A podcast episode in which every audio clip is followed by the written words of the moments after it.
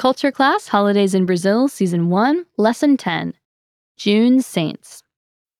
Hello, and welcome to the Culture Class Holidays in Brazil series at PortuguesePod101.com. In this series, we're exploring the traditions behind holidays and observances in Brazil.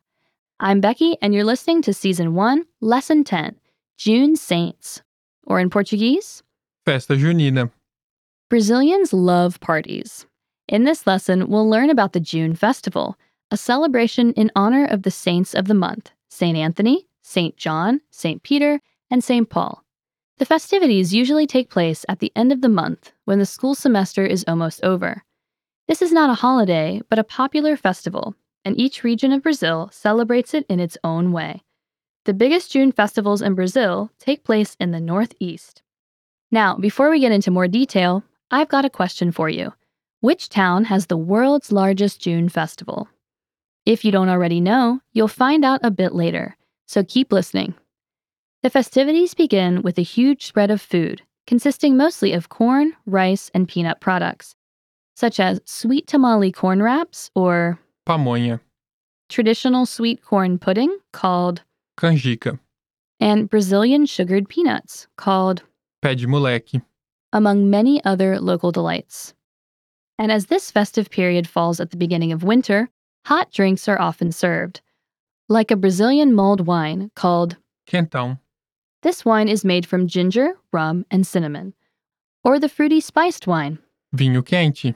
which is made from sugar, cinnamon, cloves, red wine, and fruit. A central feature of the celebrations is a large bonfire, and the decorations include flags, balloons, and pictures of the saints.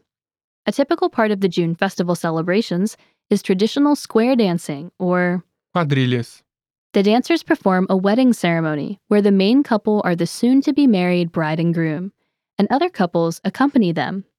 With typical music in the background, the party begins with the couples entering the dance as they are called. After that comes the wedding ceremony, and it is full of surprises. The couples also dance in circles and finish with a public farewell. In the Northeast, this dance tradition is still very popular today. In the Southeast, churches, schools, unions, and companies set up a fair with food and game stalls.